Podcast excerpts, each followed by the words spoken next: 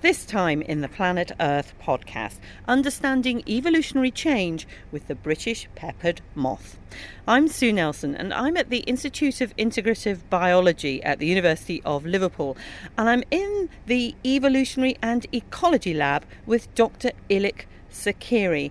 And we're in front of a bench. There are some large refrigerators at the side of us. That's that whirring sound you can hear. There are pictures of different types of moths stuck above the bench with the usual test tubes and equipment and bottles. And we're by what looks like the sort of fridge you'd have in your house now, not one of those big fridges. So, why have you got some moths inside this fridge? Well, these uh, peppered moths they rest during the daytime and uh, they don't actually feed as adults. They only feed during the larval stage. They overwinter as pupae. They emerge around now. This is about the peak of the flight season in the wild. And so when we breed them or when we catch them in the wild, if we want to extend their life, then we refrigerate them and they're perfectly happy at 4 or 5 degrees and they just live longer that way. So that's why we kind of keep them in the fridge. okay, well let's let's uh, get them out.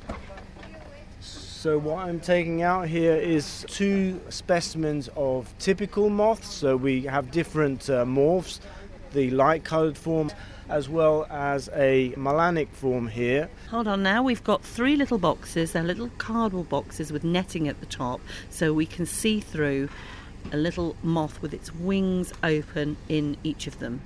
The typical form looks like this. Taking it out there. And this is white. You can see why it's called peppered now. It looks like somebody sprinkled ground black pepper on a piece of white paper. That's yeah. the best way. Very pretty, actually. And so this is a, a, male. It actually comes from a place on the Wirral, not far from Liverpool. They have what is known as pectinate antennae. I don't know if you can see there.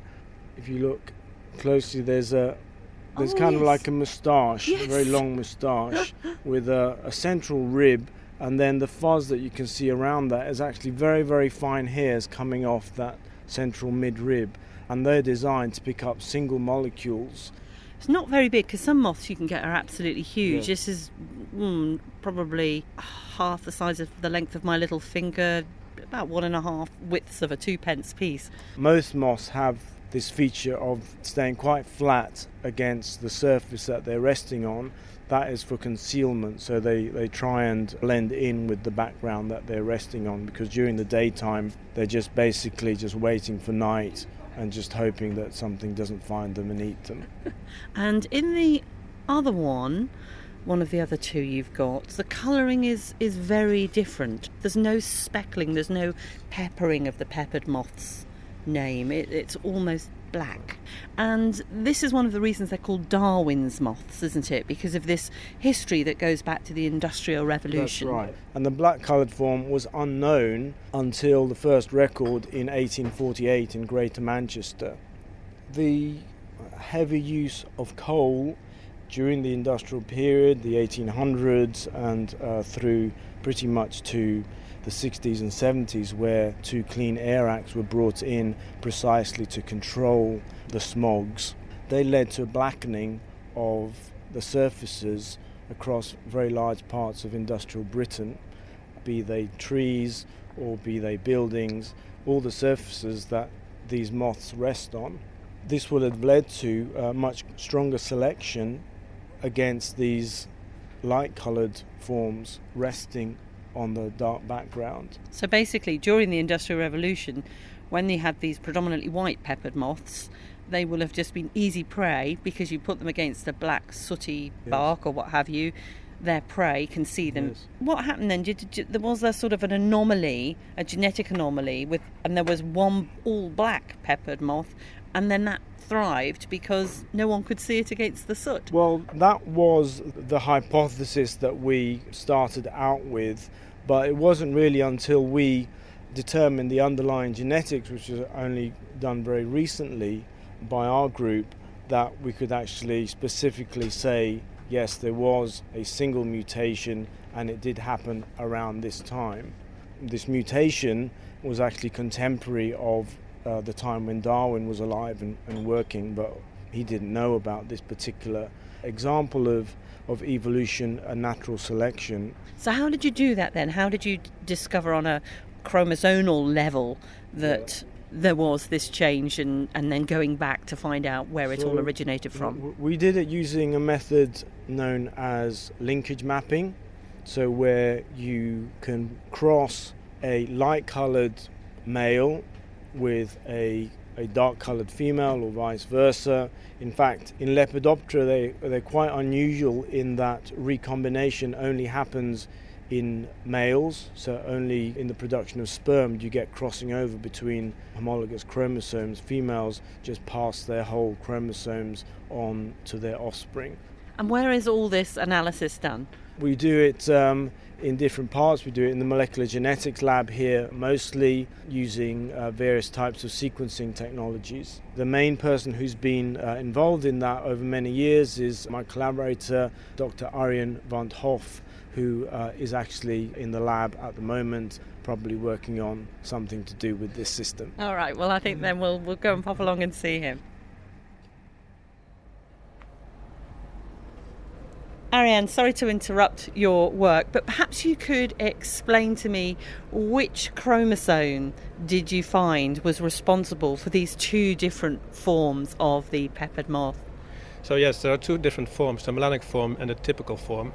The melanic form is dominant, so if an individual's got one chromosome with the typical and one chromosome with the melanic, then it will be a black one. In the offspring of such an individual, half of the offspring will get the typical chromosome and the other half will get the melanic chromosome. And by looking at these offspring and comparing it to the father, in this case, we can trace back which chromosome does have this mutation on it. And is there a specific number chromosome that has it? Chromosome number 17, so there are 31 chromosomes in our species, and it's on the chromosome numbered 17 is chromosome number 17 only responsible for wing colour or does it have other effects too on the moth? Not visual characteristics as such. So we don't know there's loads and loads of genes on, on that chromosome. I think about 12 megabase in size. Wow. So only a very small region of that chromosome is actually involved in the melanization. So after finding this chromosome, we've done several steps of narrowing down to the region on this chromosome that contained this uh, mutation that's causing the melanization. At the moment, are there more black versions of the peppered moth than white versions in the wild?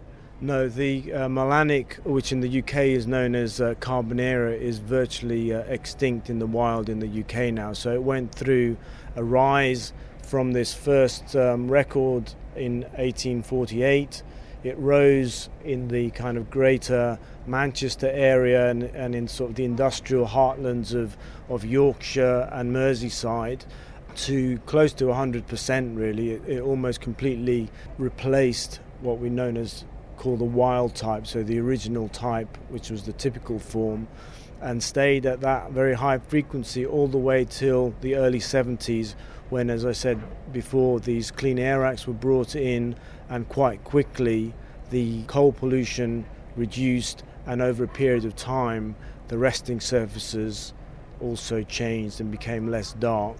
Arjan, do you have comparisons where you can compare the current modern specimens of moth with ones from the period of the Industrial Revolution? We've done a small pilot uh, looking at a few, a few samples that were 100 years old to see if we can still get DNA out of it that we can use to find the sequence in. And that was successful. So now we're going to try and do this on a much larger scale. So we've collected museum specimens and we're going to compare that to the modern situation to see if the gene is indeed the same, which will be, but also how this selection affected the region around the mutation. So there's usually a footprint around such a mutation on the chromosome that you can trace back in time and which narrows down over time. So thank goodness then for Victorian gentlemen collectors, basically. Absolutely. Dr. Ilik Saccheri and Dr. Arjan van 't Hof, thank you both very much indeed.